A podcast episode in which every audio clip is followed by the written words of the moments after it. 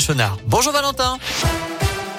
Bonjour Nicolas, bonjour à tous. À la une de l'actualité, c'était il y a un an, jour pour jour. Samuel Paty était assassiné en pleine rue pour avoir montré des caricatures de Mahomet à ses élèves pour un cours sur la liberté d'expression. Des hommages aux professeurs seront rendus aujourd'hui, notamment à Paris où sa famille sera reçue à l'Élysée. À Clermont-Ferrand, un homme de 38 ans avait contacté via les réseaux sociaux une mineure de 13 ans pour lui fixer un rendez-vous des plus inquiétants. Ça s'est passé près du collège de Pont-du-Château mercredi dernier. Sur Instagram, le suspect disait avoir 22 ans. Heureusement, la maman de la jeune fille a alerté les gendarmes entre-temps. Aussitôt interpellé et placé en garde à vue, il a été hier mis en examen et placé en détention provisoire pour tentative de soustraction de mineurs et détention d'images à caractère pédopornographique. Dans l'Ain, hier en fin d'après-midi, un individu a été pris en flagrant délit de vol dans le grand magasin métro réservé aux professionnels. Ça s'est passé peu avant 17h à Viria. Dans sa fuite, l'homme a failli renverser un employé sur le parking. Le suspect a heureusement rapidement été interpellé ainsi que son complice. Âgés de 43 et 50 ans, ils ont été placés en garde à vue.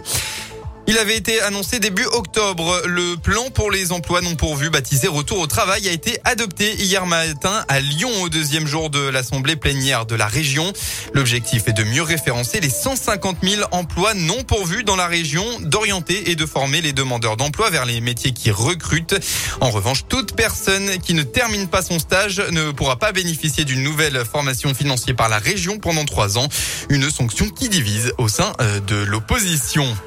Dans le reste de l'actualité aujourd'hui, cérémonie officielle pour les 60 ans du massacre des Algériens du 17 octobre 1961 à Paris. Emmanuel Macron s'apprête à reconnaître une vérité incontestable, allant plus loin que la sanglante répression admise par François Hollande en 2012, a indiqué l'Élysée. Pour rappel, des dizaines de manifestants algériens avaient été tués ce jour-là dans une répression qui n'avait fait que seulement 3 morts, selon les autorités.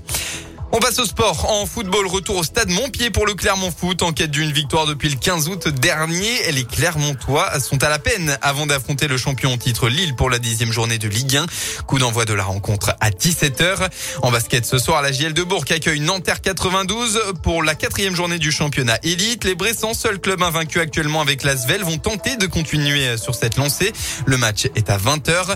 De son côté, la Chorale de Rohan s'est inclinée à domicile hier soir contre Limoges, 93 à 70.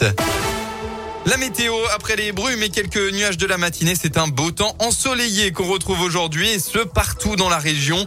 Pas de jaloux, magnifique ciel bleu jusqu'au coucher du soleil, pas un nuage donc en Auvergne-Rhône-Alpes et en ce début du week-end. Côté température, vous aurez au maximum de la journée entre 14 et 17 degrés avec 15 à Santé et au Yonne, 16 à Clermont et jusqu'à 17 à Lyon.